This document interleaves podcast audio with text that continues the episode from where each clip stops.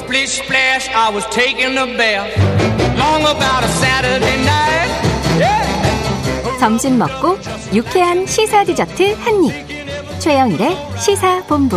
Well, I stepped out the tub and put my feet on. 네, 시사본부 매일 이 시간 청취자분들께 감, 깜짝 선물 드리고 있습니다. 오늘은 붕어 모양 아이스크림, 어, 저도 참 좋아하는데요. 네, 드립니다. 이 코너 들으시면서 문자 보내주시면 됩니다. 짧은 문자 50원, 긴 문자 100원 드는 샵 9730으로 의견 많이 보내주세요. 전 세계 지구촌에서 벌어지는 생생한 국제 뉴스 살펴보는 시간입니다. 국제본부 문희정 국제시사평론가와 함께합니다. 안녕하세요. 네, 안녕하세요. 네. 러시아 침공 날짜 16일을 한번 지정했었어요. 네네. 그런데 여전히 일촉즉발의 상황이 지속되고 있습니다. 우크라이나 소식 알아봐야겠죠. 네. 긴장 상태가 계속 고조된 상태로 유지가 되고 있죠. 네. 자, 지금까지 나온 그 상황을 좀 정리를 해 드리면요. 러시아 주재 미국 대사관이 이 러시아 주요 도시에서 테러 위험이 있다면서 미국인들에게 대피 계획을 세우라고 경고를 했고요. 미국의 CBS는 우크라이나 접경에 배치된 러시아군 지휘관들에게 침공 작전을 계속 진행하라는 명령이 내려졌다. 이런 보도를 네. 내놨습니다. 자, 원래 20일 종료 예정이었던 러시아와 벨라루스 간의 연합훈련도 이 우크라이나 동부 지역인 돈바스의 위기를 이유로 훈련 연장에 돌입을 했습니다. 지난 18일 조 바이든 미국 대통령은 블라디미르 푸틴 러시아 대통령이 우크라이나를 침공하겠다는 결정을 내렸다고 믿고 있다면서 수일 안으로 공격할 것이다. 이렇게 전망을 하면서 20일 국가안보회의 NSC를 소집한 후 백악관에 머물고 있고요.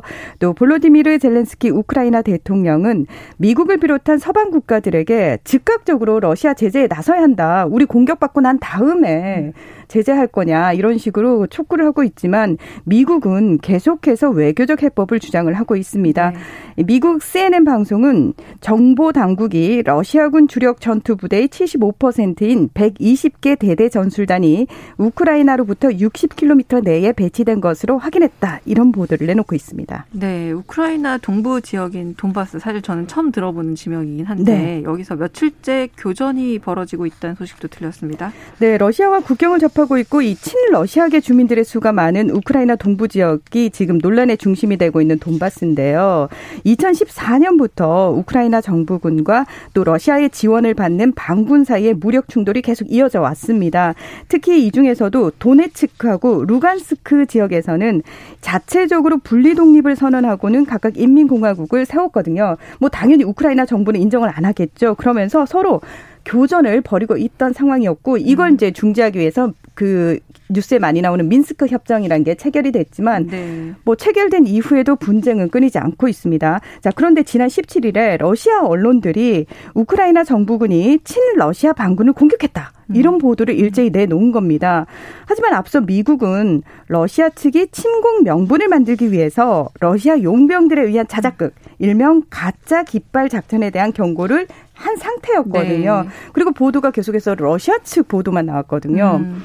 따라서 우크라이나 정부군은 일체 대응 사격을 지금 하지 않고 있고요. 하지만 친러시아 반군과 러시아는 계속해서 우크라이나 정부군이 공격을 했다거나 또는 민간인들이 러시아 남부로 대피하고 시- 있다는 식의 보도를 하고 있는 상황입니다. 그래서 어느 쪽에서 지금 공격을 한 건지는 명확하지가 않습니다. 주장이 엇갈리고 있습니다. 지금 말씀하신 것처럼 그런데 좀 러시아의 일방적인 보도가 많이 나오고 있는 상황입니다. 네. 미국을 비롯한 서방 국가들은 여기에 대해서 또 어떤 반응을 내놓고 있나요?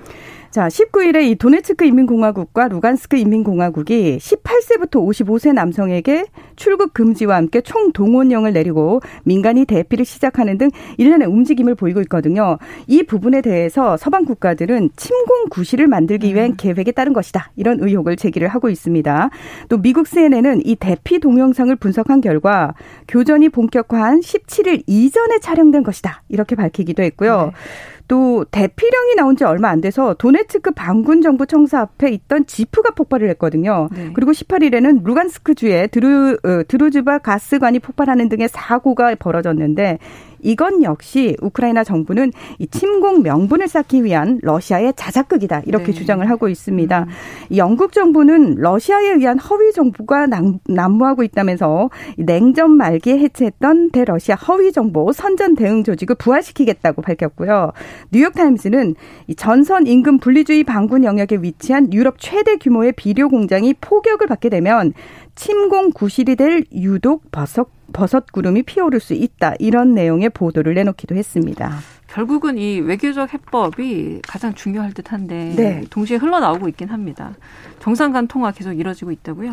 네, 적극적으로 중재 역할을 자임하고 나섰던 프랑스의 에마뉘엘 마크롱 대통령은 이 젤렌스키 우크라이나 대통령과 30분간 통화를 한 후에 푸틴 러시아 대통령과도 105분간 전화 대화를 나눴습니다. 네. 자, 여기서 우크라이나와 러시아 또 유럽 안보 협력 기구를 포함하는 3자 접촉 그룹이 앞으로 몇 시간 내에 만나서 이 모든 이해 당사자들이 우크라이나 동부 지역에서의 휴전을 위해 노력을 할 것을 합의를 음. 했다고 합니다.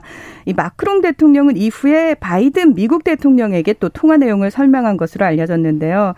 일단은 21일 뭐 프랑스와 러시아의 외무장관이 대화를 할 예정이고 23일에는 미국과 러시아의 외무장관 회담이 예정돼 있는데 계속해서 접촉은 하고 있습니다. 근데 비슷한 흐름이 이어지는 듯해요. 맞습니다. 네. 이 긴장 상태가 해제되지는 맞아요. 않습니다. 네, 그렇습니다.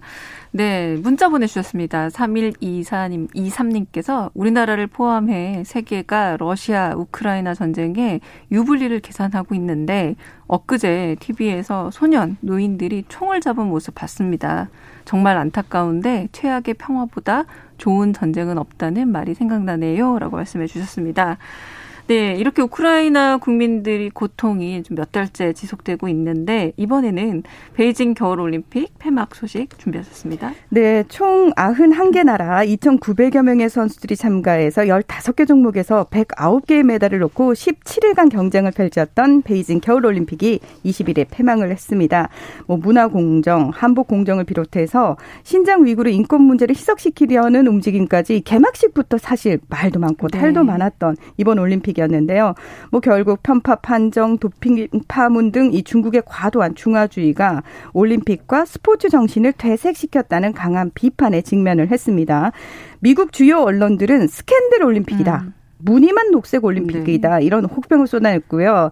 특히 워싱턴 포스트는 베이징 올림픽의 최종 이미지는 처참한 프리스케이팅 후 눈물을 흘리는 발리에바가 될 것이다. 이렇게 음. 평가를 했고요. USA 투데이는 우리 생에 가장 이상하고 가장 논란이 많았으며 가장 환영하지 않은 올림픽이다. 그리고 일본 언론들은 이 네. 자유롭지 못한 중국의 언론 환경과 또 선수나 자원봉사자들에게 표현의 자유를 억압한 부분, 이 부분을 특히 주목을 하면서 비판을 했습니다. 네. 또 올림픽에 대한 우호 여론을 형성하기 위해서 수천 개의 가짜 계정이 소셜 미디어상에서 기승을 부리고 또 다른 나라 선수들을 향한 과도한 중국 국민들의 악플 등 비뚤어진 애국주의가 판을 친 최악의 올림픽이다. 이런 음. 비판이 다수를 이루고 있습니다. 루지 종목에서 이관왕에 오른 독일의 나탈리 가이젠베르그 선수를 비롯해서 많은 선수들이 다시는 중국에 안 간다. 이렇게 말할 정도로 전 세계적으로 반중 정서는 확산됐죠.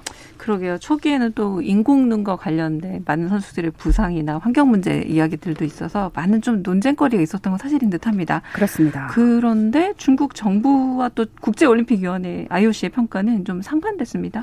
그러니까 중국하고 IOC가 한 편이고요. 나머지 전 세계가 또 네. 한편으로 묶인 이런 네네. 느낌이죠.